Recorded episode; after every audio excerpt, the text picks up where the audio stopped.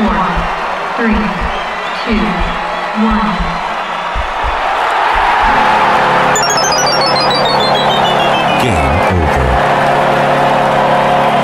How's it going, everybody? It's Game Over Montreal. We were actually treated to a rare win tonight, and honestly, one of the most entertaining games that the Habs have played all season. I have a couple of hype guests for the show today. We've got Tara Slone and Mike Fail, so I'm going to welcome them in right now. How's it going, everyone? Good. Yeah, that was um it's it's always nicer to to come on when things have gone well, so I'm grateful for tonight. I mean, gone well for some of us, not so much for Mike. No, Sorry. no, no, it's okay. The first period was great. Uh, the last two periods were uh, a little underwhelming and disappointing, but I hope you're having a great evening, Andrew. Well, I mean, I don't, I don't really care about wins and losses anymore. I mean, even if I did at this point in the season, I feel like I'd be des- desensitized. Uh, it's been a bit of a rough one. I mean, hopefully we can continue to have some more entertaining games because I think this one, at the very least, no matter who you were cheering for, this is a pretty fun game to watch because like the intensity was there, especially from the second period on. You had like Gudbranson out there trying to kill people and then making big defensive mistakes. And uh, I, th- I thought the pace was really good all game long. I thought I was a little bit surprised at how sloppy the Flames looked in the neutral zone uh, in terms of like covering up passing lanes. It seemed like that was not their best game from what I've watched so far this year. Yeah, I the first period was really great. Like I really liked their forecheck. They were playing super aggressively. They were running like three forwards on every forecheck, and F three was just going ham. And then as the game went on, they just couldn't break out. They were getting passes picked. They weren't connecting. Nothing really seemed to work. I'm assuming that Daryl Sutter is probably gonna like threaten to put them on the farm or something after this game. and then uh, Gudbranson, I mean, it was like the worst game I've seen him play all season, and he's been relatively passable for most of the year. I think the more egregious work was kind of like Nikita Zadorov doing uh, Zadorov things that probably shouldn't be happening. Yeah, I mean, I, I definitely. Um, I, it's always it's interesting for me because I I grew up um, a Montreal fan. My family's from Montreal, but I spent five years in Calgary. So this is like there's only like one or two times a year where I feel conflicted, and so. Um, but yeah, I was I was surprised to see a, a bit of a, a lackadaisical uh, Flames team, obviously coming in um, coming in hot, and Montreal coming in not as hot. So, um, Gudbranson, it- it's downright dangerous, right? Like that. There was some scary stuff that that cross check, the slash. It just uh, I, don't I don't like to see stuff like that, and it's usually stemming from something. So you're right. I think he's gonna he's gonna be the one ending up in uh, in Viking on the Casually, farm. just yeah, casually just misses the next few games because he's out feeding the pigs or some sort of punishment. But He'll be yeah he'll be baling hay like no question.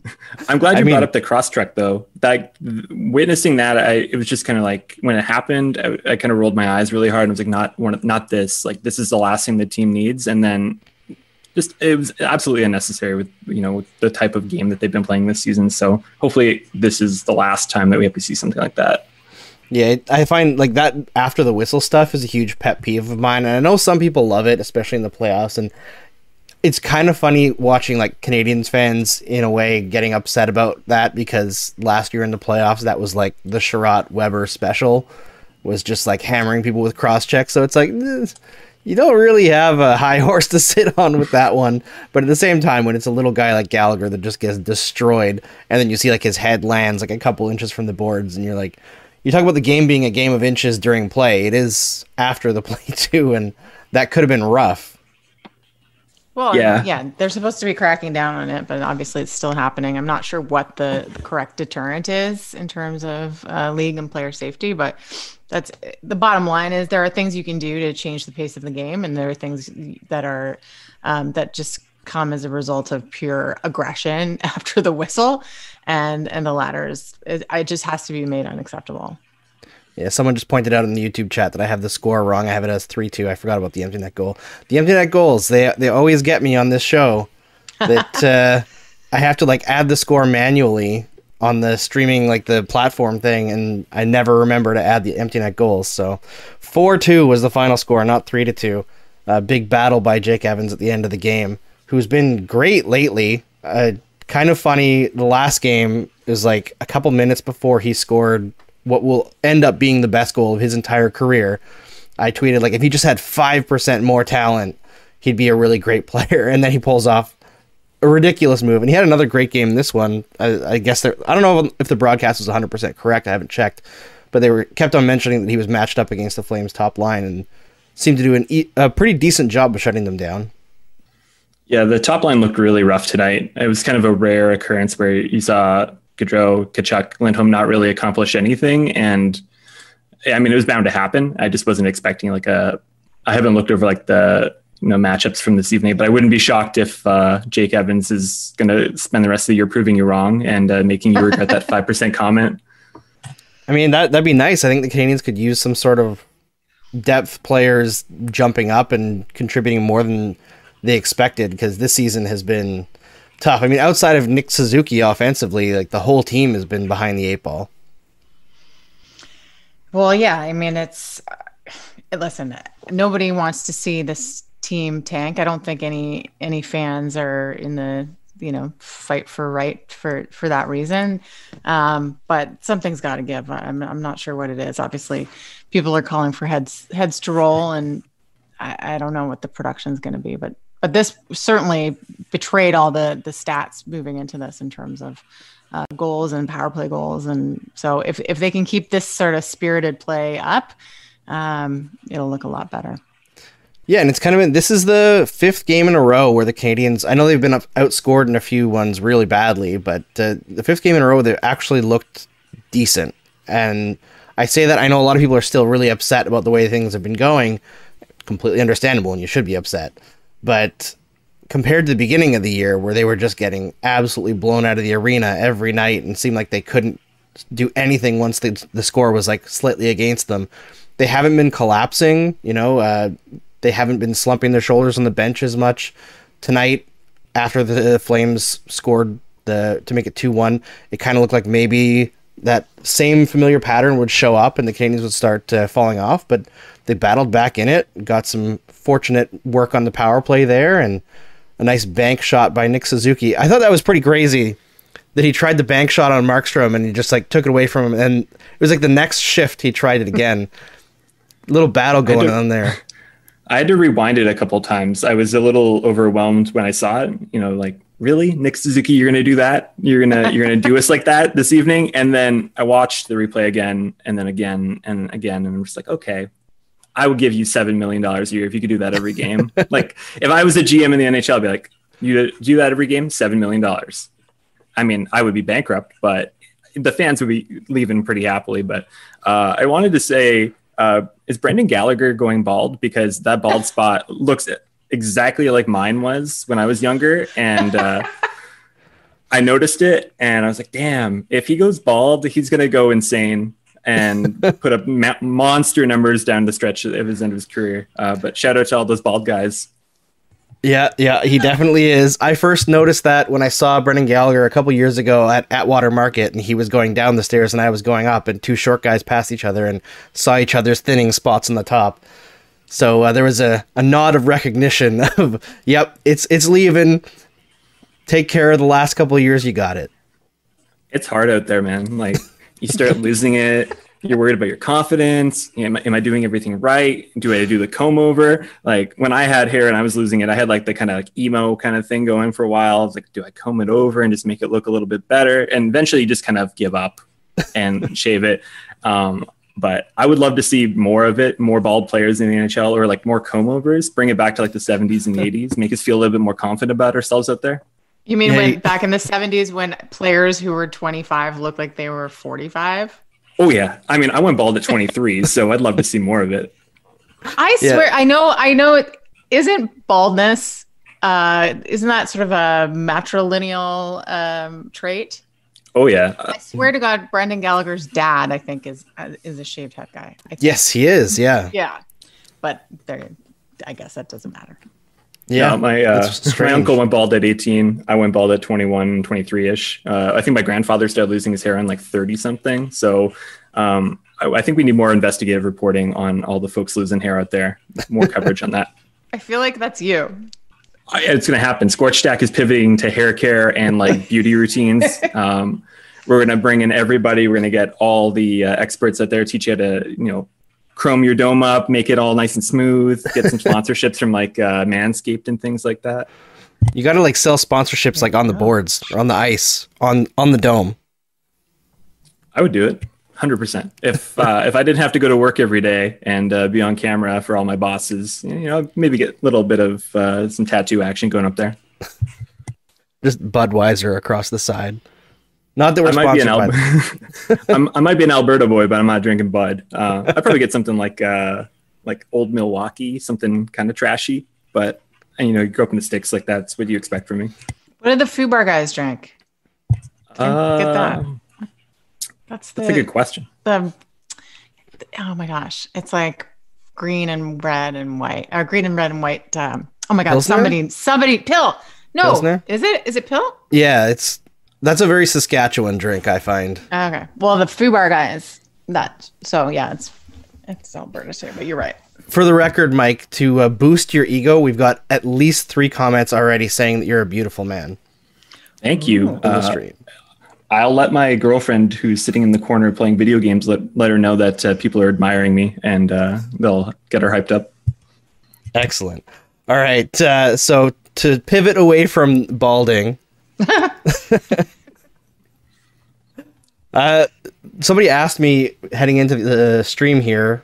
Uh, one of the questions we got was, "How do I feel about Ben Chiarot co-leading the Montreal Canadiens in goals?" And I'm known for being very hard on Ben Chiarot because throughout his career, his on ice impact is not very good. But I did say on the last stream that when Ben Chiarot plays to create offense, he's a better player than when he tries to be the defensive guy because he's not very good defensively. Just because he's big doesn't mean he's good. But when he pinches, that like I think he's six foot four and he's huge and strong. Teams just kind of flip out and don't know what to do. And when he goes to the net and kind of just sits there and the puck comes to him, he can fire some goals in, and he's proved it the last two games. Four goals on the season for Big Ben Chiarot. Listen some people need a bit of a flip mid-career and maybe this is just a, a new tactic that needs exploring i saw you tweet that he's, he's better offensively than he is defensively and whatever's working you know that's the way i see it Got to lean into Mike? it. Somebody's got to score on that team. if that's right Is he going to lead the Habs in scoring this year? Like prediction, yes or no. no? I'm gonna say no. Oh, so I shouldn't bet all of my hard earned money on Ben Chiarot. Okay. I mean, what what's what's the what's the odds on that? Because if you could put like five dollars on it and win like a thousand, then you definitely do it. Because you never know. I'm gonna. I'll hit up uh, Dom Luszczyszyn and find out if he's got any numbers on it, and uh, I'll put everything I have, which is thirty-five dollars, and uh, I'll make it a reality. I mean, maybe they'll do the old uh, the Brent Burns thing and put him on wing for a season. and He'll score forty goals. I'm fine with that. More positionless hockey. I think that's the future of the game. Get guys like Ben Chiarot up there playing wherever they feel like, get them scoring. I, I feel like we're due for a renaissance of uh, kind of like depth players that don't have a lot to offer, but outside of like at similar like isolated aspects of their game, just like going off for a year and kind of breaking everything. We need like another like David Clarkson esque kind of situation in the league. Maybe Ben Chiarot could be that guy. That would be fun. I mean, I think the Canadiens could use any positive story right now, and not that they didn't do a lot of positive things tonight, but just overall on the season, they could use something positive to talk about because outside of Nick Suzuki, as I mentioned earlier, it's been kind of thin. But uh, yeah, I mean, I think this game was probably the most entertaining game that they've played in this season. Not that they haven't had good games; they've had a few, but I think both teams were like fun to watch tonight. When the Calgary Flames this year, like let's talk about them for a little bit because I know based on the private data companies, they've gone from one of the worst transition teams in the league to like the number one best. And I think we've talked about this before, Mike, but like Daryl Sutter, I know people think that he's like a super old school coach and some of his approaches are old school, but in terms of like getting transition going, like he knows what he's doing.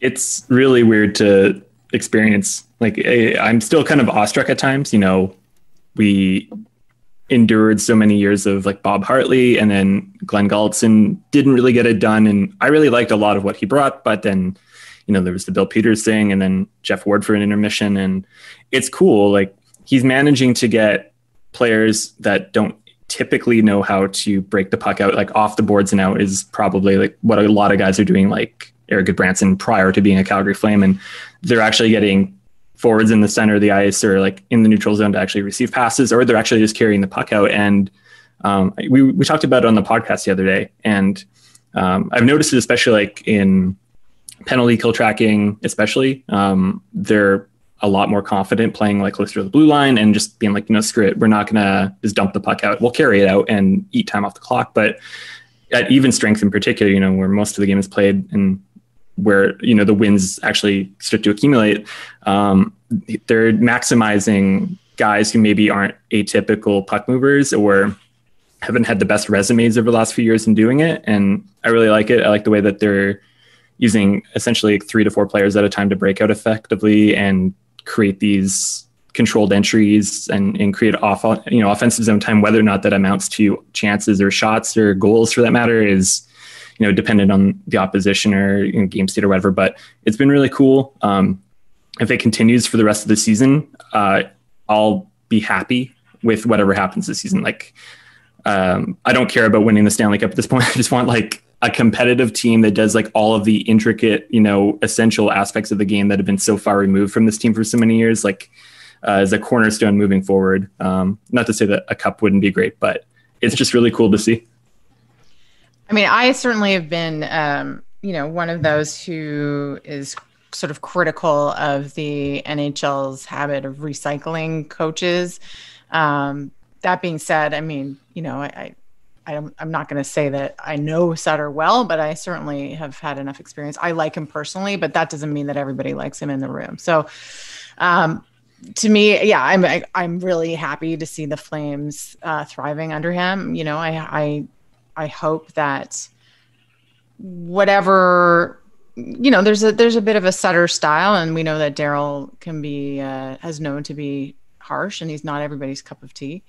Um, but I also hope that there's an evolution, you know, like I, I obviously he's got the hockey and the X's and O's down pat. I always hope that, you know, as they um, give these coaches second, third, fourth, fifth, sixth, seventh chances, um, that they are also able to evolve with the game. And and so far with the Flames, it, it certainly looks that way. Because he wasn't even. I, I mean, from what he said, everybody says when they're out of the game that they really don't want to come back in. Um, but I don't think he needed this job. I think he just loves coaching. Can I ask you a question? Because I came prepared because I, have been wanting to act. I, when Andrew mentioned that we were going to be on this together, I, I wanted to come prepared. Um, and I'm glad you brought up the coaching recycling. I was just kind of curious from your perspective in, in media and broadcasting, what do you think is going to where do you feel like the breaking of the cycle of recycling coaches effectively starts? Do you think it's more of a grassroots approach with finding different voices and different individuals to break through? Or do you think that there are people kind of already in the game that just haven't been given their opportunity? I, I think it's going to be a combination, you know, like I, I just think, um, I mean, you have to give people shots, you know, and it ultimately, I think that there are a lot of really capable uh, women in the game. There are there are women coaching Danielle, the Danielle Goyettes of the world, uh, the Vicky Sunoharas of the world. There are women coaching at super high levels in the women's game, but but you know, there's that transition. I think can be more seamless than um, the Cro-Mag fans were like, "You didn't play men's hockey, so you don't know what you're talking about." So, I mean, you know, I think it's like you have to, there has to be some intentionality about it when you look at kind of how you're building your your front office. You know, like I think the Seattle Kraken is a good example, at least not necessarily from anything other than a scouting perspective on the hockey side, but at least, you know, they're starting from scratch in terms of building um, their executive team and they're intentional about it. They're intentional about creating a representative, um, you know, br- broadcast team. Um, somebody has just got to say, you know what, like screw it. Like we are going to give this, give somebody a chance. You know, I mean, Leafs, yeah, kind of like it's not a huge risk bringing Hayley Wickenheiser into the fold. I don't think. Um, but there are there are lots of Hayleys. Like there are there are lots of like really insanely good women, and um, so but I also think like the pipeline has to exist. You know, like the pipeline has to start from somewhere, and more women have to be and girls have to be encouraged to play, coach, be in the game, officiate, all of the above. So all of these things have to happen concurrently, but ultimately somebody has just got to kind of break the cycle and say like, you know what? I'm going to bring so and so and not just a video coach, but, you know, an assistant coach. And like it just the crack in the armor has to happen. Yeah, it's got to happen at some point. Uh, there's a question in the YouTube stream comments here from Mike N. Anyone going to address Gallagher's up kick from his back at Gudbranson? I didn't see that on any of the replays. I wasn't looking for it either. But did either of you guys see Gallagher kick with his skates up at Gudbranson after he was knocked over? Mm, I didn't catch that. I didn't caught it and it came up in Discord, one of the Discord servers I'm part of, and there was a lot of people kind of a little concerned about it. Um, hopefully, it wasn't intentional, and maybe it was just like a knee jerk reaction or anything like that. But it's dangerous. Um, yeah, you don't want to see definitely the last kicking. thing. Like, when was the last time we saw like a, a kicking suspension? It was like a couple years ago, right?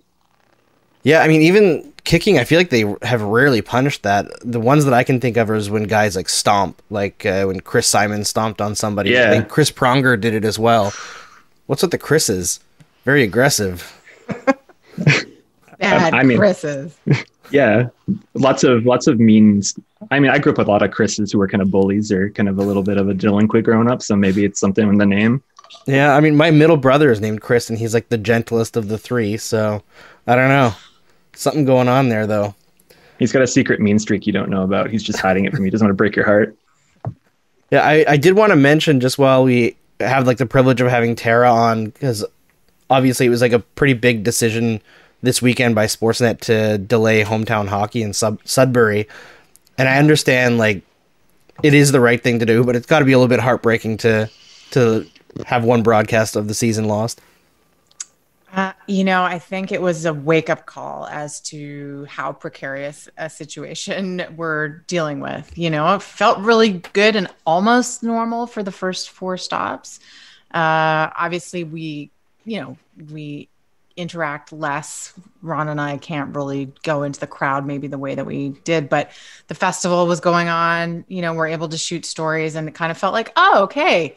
And then it was like all of a sudden the rug gets pulled out. And I think it's, you know, as we see cases kind of uptick in Ontario and in other spots, you just realize like, okay, we're we're still in this and we're still navigating it. So um yeah, it sucks for the community. Like really, you know, we're we're we're gonna try to get to Sudbury sometime this season and, and try to figure that out to to do it justice. So uh yeah, I have an unexpected weekend at home.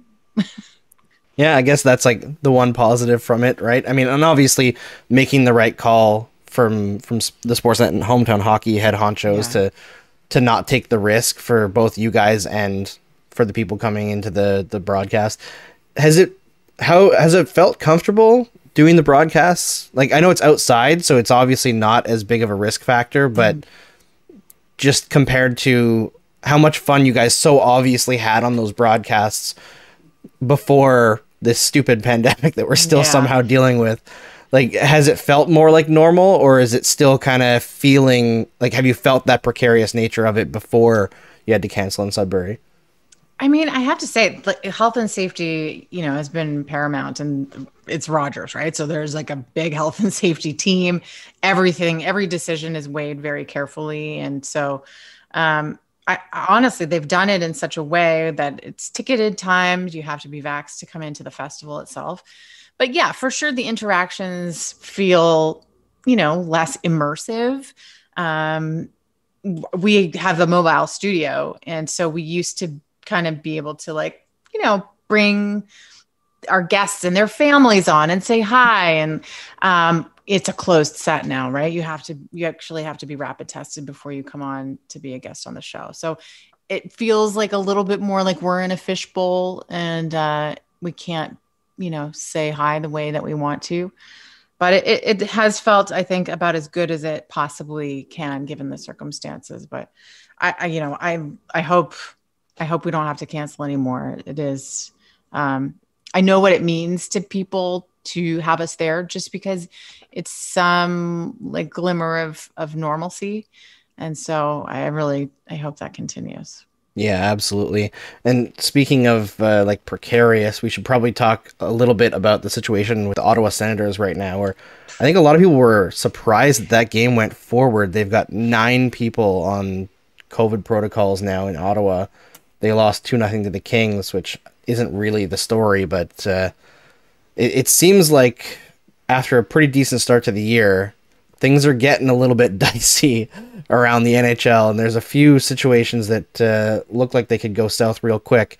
And as games start getting canceled, even the Olympics could be in doubt there. So I wonder if that's something that we should be paying a lot of attention to going forward. So they and then the Sens also lost Artem Zub, if I'm not mistaken, to an injury tonight. So it's like depleted, but I, I think that's an afterthought when it comes to the COVID situation. Um, I, I don't know what it's like in Montreal in particular, uh, but I know like here in Edmonton, the new mayor just reinforced like the mask mandate and they're kind of moving forward with like some local policies to help with things because I think there was a concern at like the local level for hockey, not like NHL level or WHL level, but like kids playing because case numbers continue to be kind of suspect. Um, I it it kind of floors me that um, there's still not kind of a little bit more rigidity to structuring COVID protocols to protect teams. Like the Penguins are still enduring a breakout or a situation right there, right? And now it's the Senators, and um, I'm dreading. Like it seems like every day you kind of log on to like Twitter or whatever it is to with bated breath to be like, you cross your fingers, you hope your favorite team or your favorite players aren't impacted or anything like that. Especially with like the long term impacts of um, a positive test or um, the ability for it to spread so quickly, even if everybody's vaccinated. Um, uh, but I mean, from a personal perspective, I'm still scared as hell to leave my house. Uh, I go as far as shoppers and I go home, and that's pretty much about it now. We had Alex uh, Formenton on the uh, show on Sunday, and he was he was all hunk. Well, I I kind of I said you're hunkered down and staying safe, but he was hunkered down and um, you know obviously there was something afoot. And you're right. Like I think Andrew, the, what's you know what's really happening here is like there's if this keeps going the way it's going, um, games are going to be postponed, and I'm sure a lot of people are saying like, why wasn't the Ottawa game postponed? Um, what's it going to take to actually postpone a game? Like, how much of a team has to be sidelined? Uh, it's kind of insane, I think, to me. But there's going to be a cumulative effect and and mike yeah like the reality of covid is you can be vaccinated and you can still get it and you never know if you're one of the ones who's who's going to suffer um, some real long-term implications. So I, I think on the broadcast tonight um, somebody just said, you know, maybe this can serve as a wake up call to the NHL generally that they, like you say, Mike, the the rigidity, like their hat, the the protocols, like everything's been getting kind of loosey goosey, it seems, and obviously different jurisdictions have different rules, different teams have different rules, remasking or not masking, blah blah blah. Um, but the league might have to step in and say, like, in the interest of all of our players and this entire league, like some some structure is going to have to come back. Yeah. yeah. I would I would be shocked if we're not going to see it probably around like Christmas or something like that. But maybe I'm just kind of talking out my butt here. I'm just it's hard. It, it's like I really enjoy hockey being back. Like and I enjoy like the broadcasts kind of returning to normal. Like it's been really satiating just in terms of again like we were saying like normalcy and in kind of pursuing something that we haven't experienced in a long time.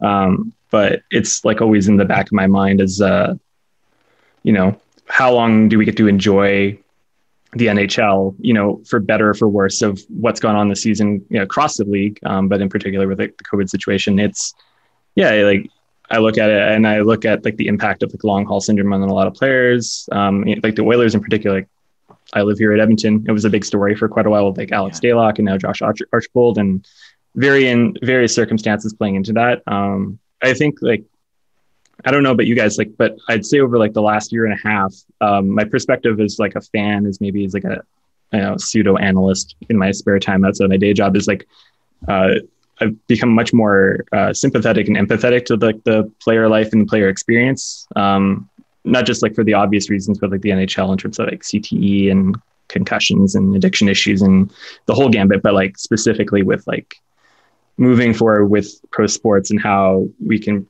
provide um, it's like the most acceptable environments for them to kind of go at their livelihood and, and take care of themselves and, and also like enjoy themselves in, in their career. So it's, it's a mixed bag. Um, but I think, you know, with Ottawa in particular, it's just like, you know, we're, we're at the precipice of something happening, hopefully, and who knows what's going to happen. But I'm optimistic that maybe they can right the ship and, you know, this their situation will kind of resolve itself, hopefully, with like the the right approaches, and then maybe there's something we can learn from it, like in these circumstances, in these outbreaks, like maybe there's something that can be discovered and you know maybe it's like a, a behavioral change with how they go about um, handling things off the ice and or on the ice and you know there's a, there's still a lot to learn frankly yeah and the nice thing is now we do have the benefit of as far as we know everyone is vaccinated outside of tyler bertuzzi so even if you do get it there's like a very small chance that it develops in the same way as if you're unvaccinated, right? So there's less of a risk factor that way.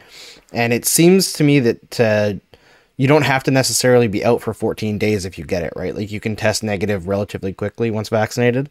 So it's there's good news still. Uh, and speaking of good news, there's a couple Canadiens fans in the comments saying that we should bring up that the Canadiens the Canadiens are no longer in eighth place in the Atlantic Division.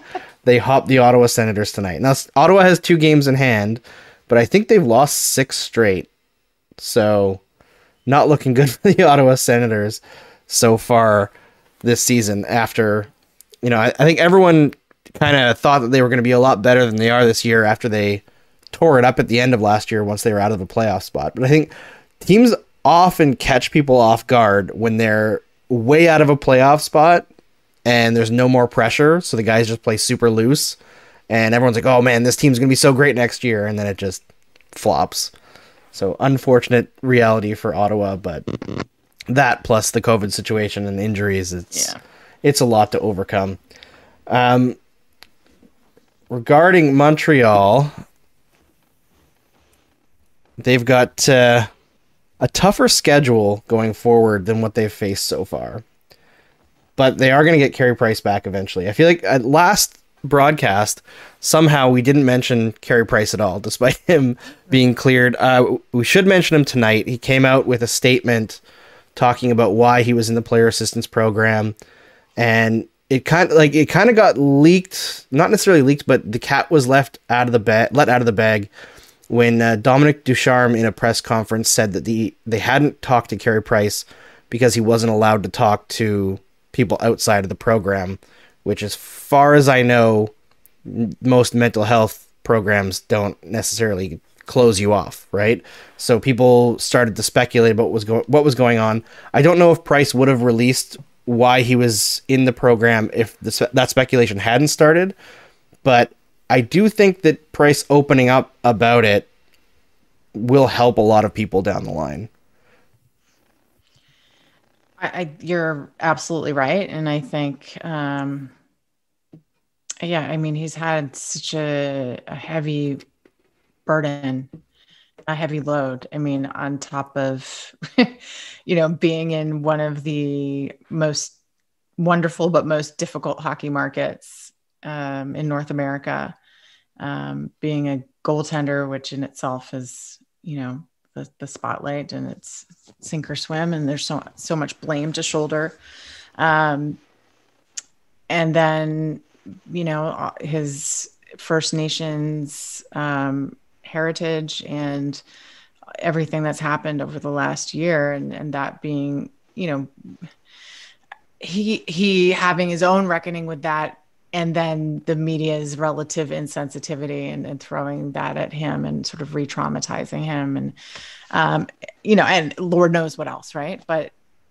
uh, so he's had to shoulder a lot but he has this quality as we all know. He's like uh he's sort of like this buddha Um, he's just got this sort of serenity, and obviously that's not what's happening inside. But I, I think honestly, I think he would have said. Um, I think he would have talked about being in in the addictions program, even if the cat hadn't been let out of the bag. I feel like he knows it's his lot in life to lead by example and and he knows i think how many people this has helped and will help. And um, how in particular you know the culture of, of sport doesn't allow men to uh, admit to these weaknesses. Um, so he's he's incredible. And and seeing how much support he has received from the greater community and and the fans that it's nice. Yeah. I as somebody like I've I've had some family members struggle with like addiction. I think it, I mean it touches everybody. I, I, don't think you can really encounter anybody in your personal life who hasn't been impacted. But um, I think I didn't get a chance to bookmark it or fave it just because I get rolled through my Twitter timeline so quickly. But I saw like a few tweets getting shared where like Carey Price opening up and talking about things uh, helped them kind of like reconcile, you know, some demons or I guess problems or opportunities in their life that they're working through. And I think obviously like when you you put athletes like such as Carey Price, he's you know he's been kind of like a figurehead, is like one of the top goalies of his generation, and he's you know done everything at the national level, and he's done, done so many things like Tara said about like you know locally and and across Canada for Indigenous rights and attention on those specific subjects. Um, everybody kind of starts reassessing, you know, what's going on. You know, maybe they start noticing things in their personal life with their friends or family. Maybe there's like the signs there and it opens up that really positive conversation. Hopefully it's positive. Sometimes those conversations aren't always the easiest ones to have. And then it's you know a ripple effect right? Like we talk about athletes you know in using their platforms for good. And i don't think that there's anything more important right now outside of um, you know the the gambit of things that Carey Price has been associated with than you know saying hey like working through some stuff. My family needs help you know supporting me or i need help supporting myself and then all of a sudden you know everybody else in their local communities um, you know takes that message to heart and does something where players across the league which i think is super important given you know serious addiction issues and, and stories that have came out over the last couple of years with regards to pills. And you know i think about the ryan kesler story that tsn did uh, it was like last year a couple years ago and he was talking about how he's being fed pills and it was unhealthy and it led to a lot of problems. And i don't really care what the specifics are about Carey Price's situation is. I just look at it and I'm like, man, I watched this guy do everything on the ice, and now he's he's taking on like his biggest challenge, and it's really inspirational because you know these are lessons that I think everybody doesn't matter how old you are, you know, your background, your sexual identity, you know, everything like that. You can look at that situation and be positively reinforced. Um, and then when he comes back, hopefully, you know, hopefully it's this year, maybe it's next year, who knows? It doesn't really matter so long as that he's happy and healthy and, you know, his family's supported. But it's a really great story. Um, not that it should distract from anything that's going on in the league right now, but it's like it's something that we can all rally around as fans of the game and say, like, man, this is great. He's back, he's happy, he's healthy.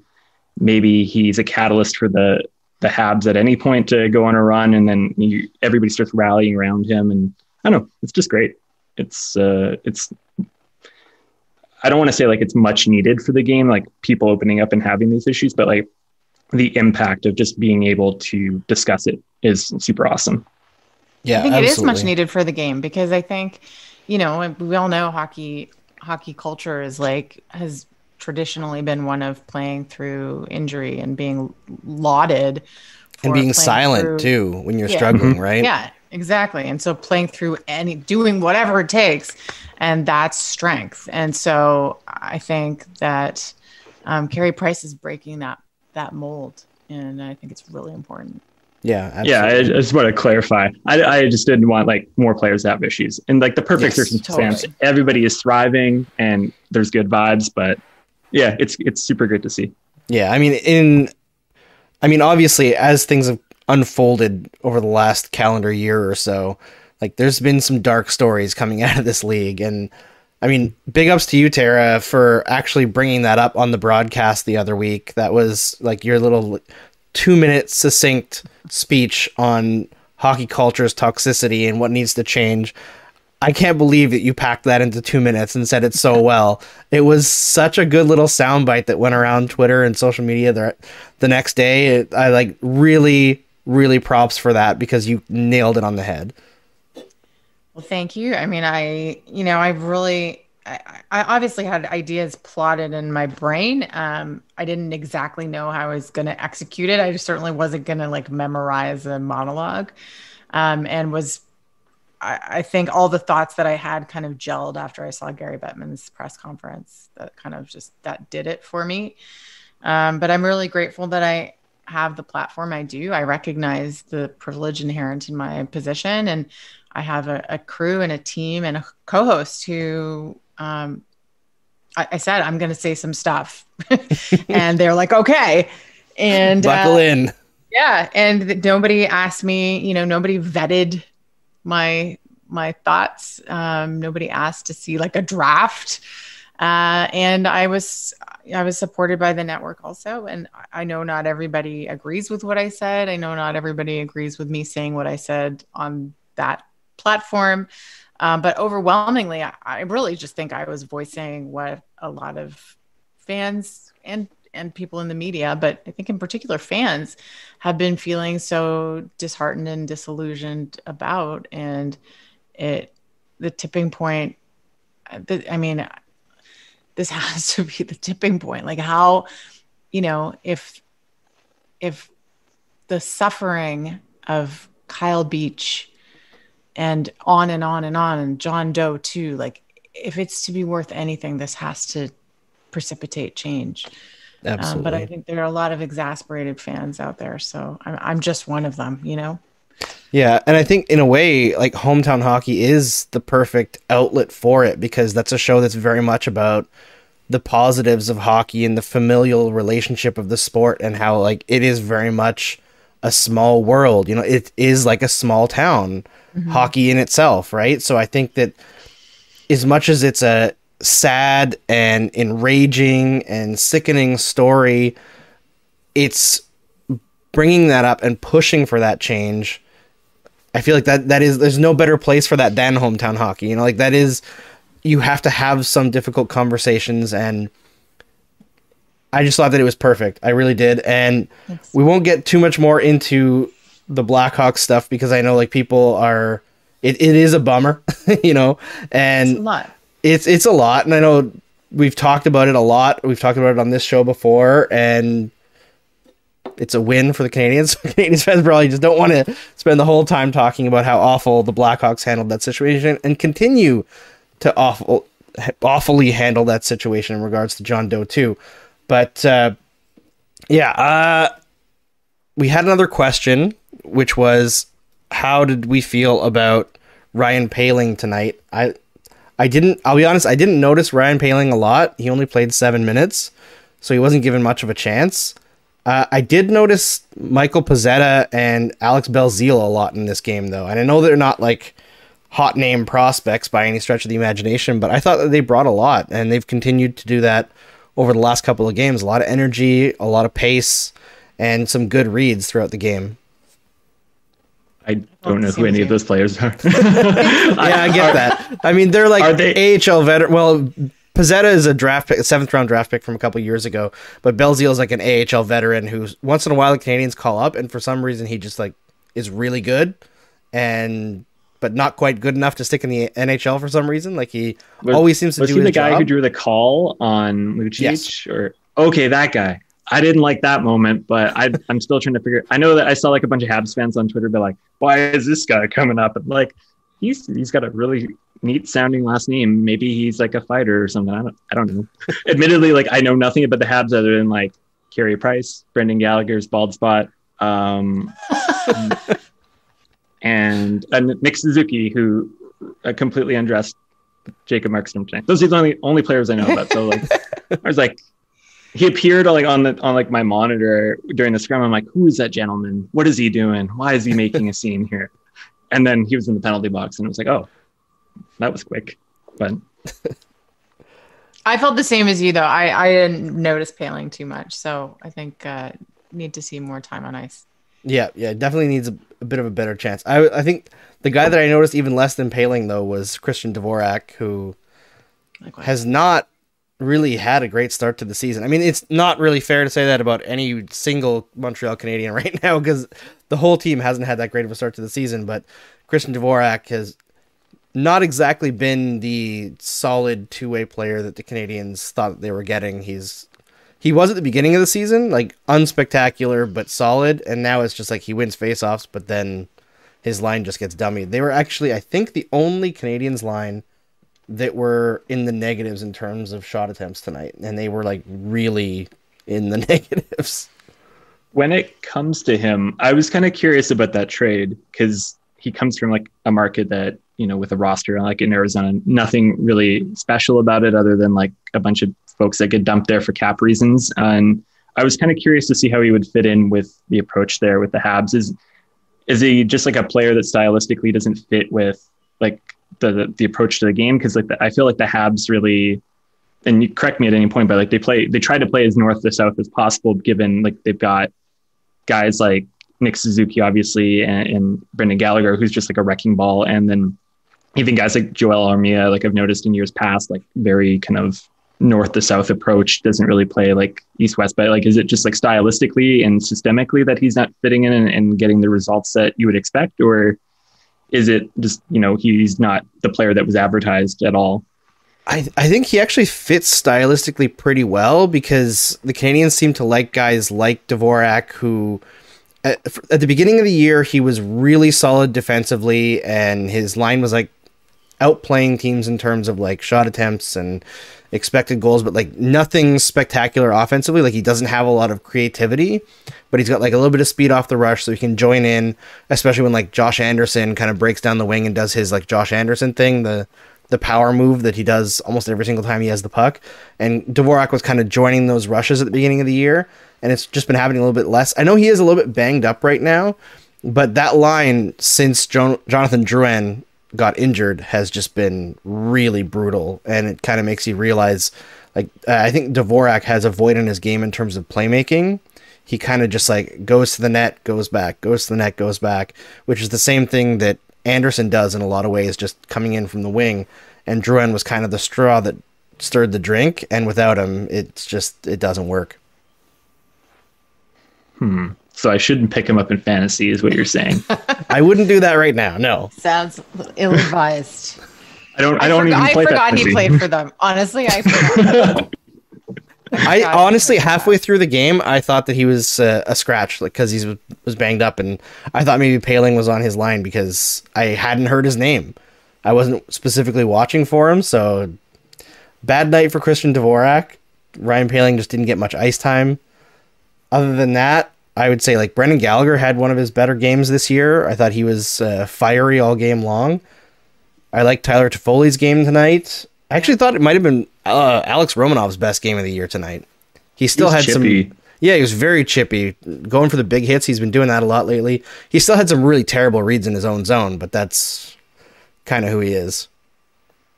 Do you foresee him being like living up to his draft hype, or do No. you feel like there's like no? Oh, that's unfortunate.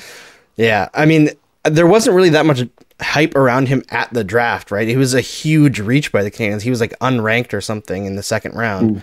And then the Canadiens themselves kind of hyped him up as he was coming over from Russia as like the next big thing. And they're like, oh, we found this diamond in the rough. Nobody knew about him. And he doesn't have a lot offensively. He just like every time he goes in offensively, you know he's just going to shoot.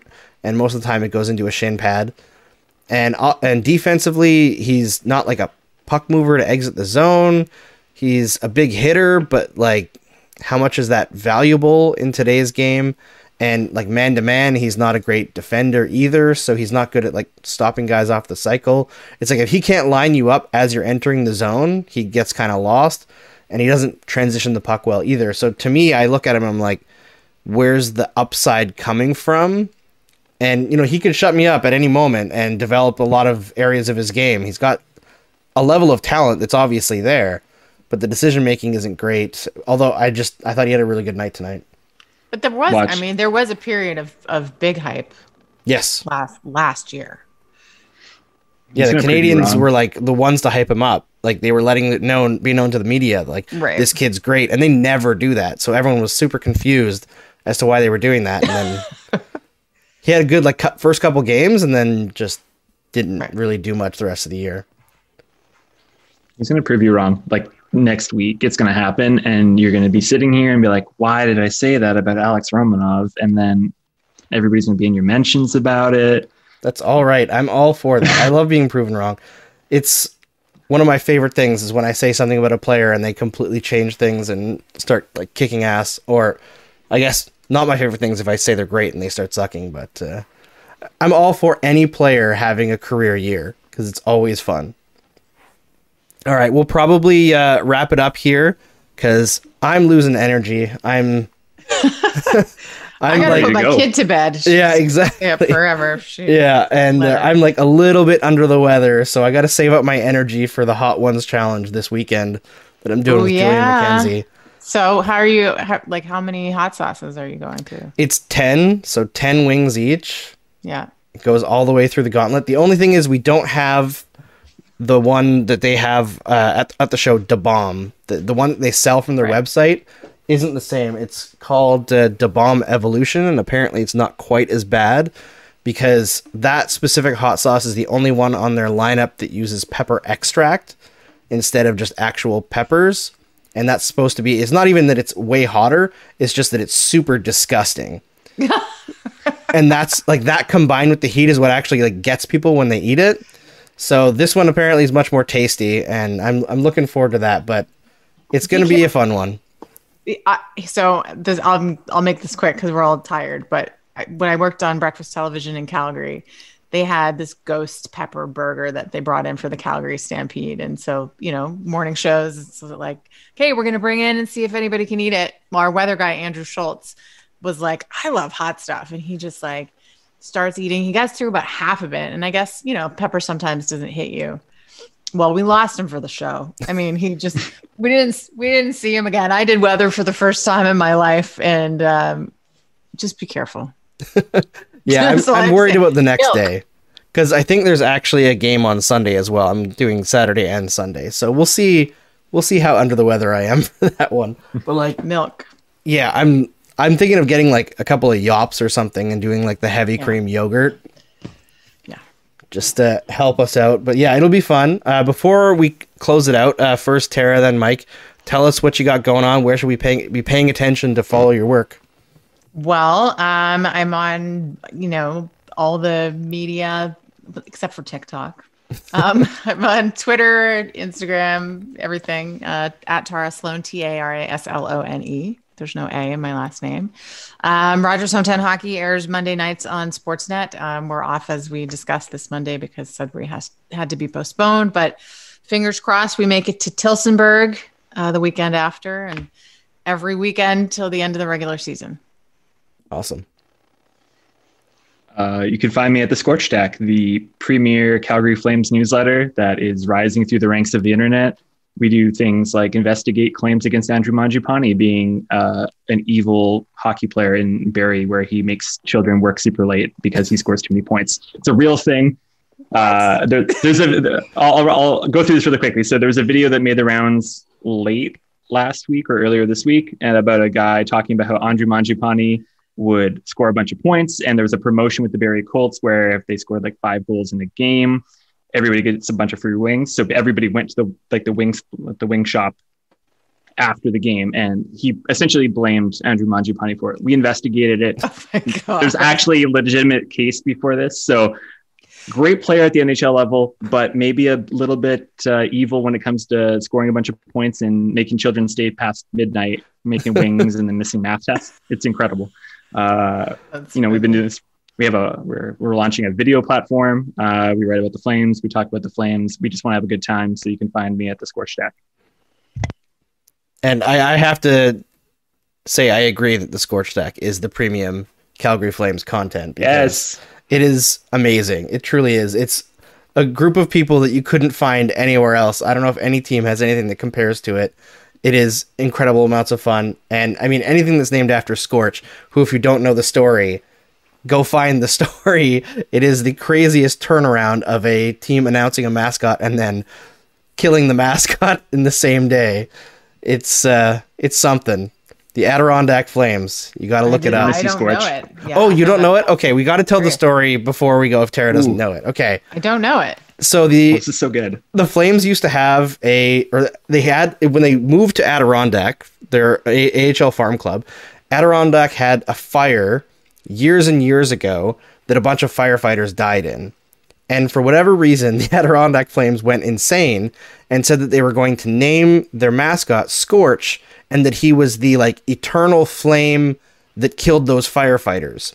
So they mm-hmm. announced this this mascot with a video and it was like him with firefighters and then there was a cut and then the firefighters were like dead on the ground and the mascot was like dancing up, up and down. incredible. it is Does that exist? it, Still? it still yeah. exists. Yeah, you can find it. And literally the same day, the team was like, "Yeah, we're, we're not going to do that mascot because there's a huge backlash from people like, why are you like promoting killing firefighters with an AHL team's mascot?" And uh, I believe, based on what we know, the Flames still have that mascot costume, and I plan to help the Scorch Stack try to gr- get some sort of GoFundMe going to buy that costume because that mascot must live. So I just have a brief update on this because we talked about it a couple days ago. Uh, apparently, Stockton might be changing their mascot to Scorch. That's like the new. Then it's a new thing because of the new. Um, uh, like Seattle's affiliate is going to be getting like the Firebirds or something like that. It's yeah. really cool, but They're the apparently Coachella Scorch. Firebirds, I think. Yes. So they're going to bring back Scorch potentially, which means there's going to be mass firefighter protests everywhere because they can't let Scorch walk the walk the earth anymore. Also, California has a lot of fires. It seems, That too. It seems very like in bad taste still. Yes, very bad taste, but you got to hand it to a team for doing something completely psycho that makes no sense. And I think it's even crazier than Gritty. Like it, it almost set the table for Gritty. Oh, gritty. There's nothing bad about gritty. Scorch walked uh, so Gritty could run. That's usually what happens. All right, thank you so much to Tara and Mike for coming on the show tonight. It was a lot of fun, and uh, hopefully we get to do it again soon. I will see you all Saturday for Pain. Pain with Julian McKenzie. Luck.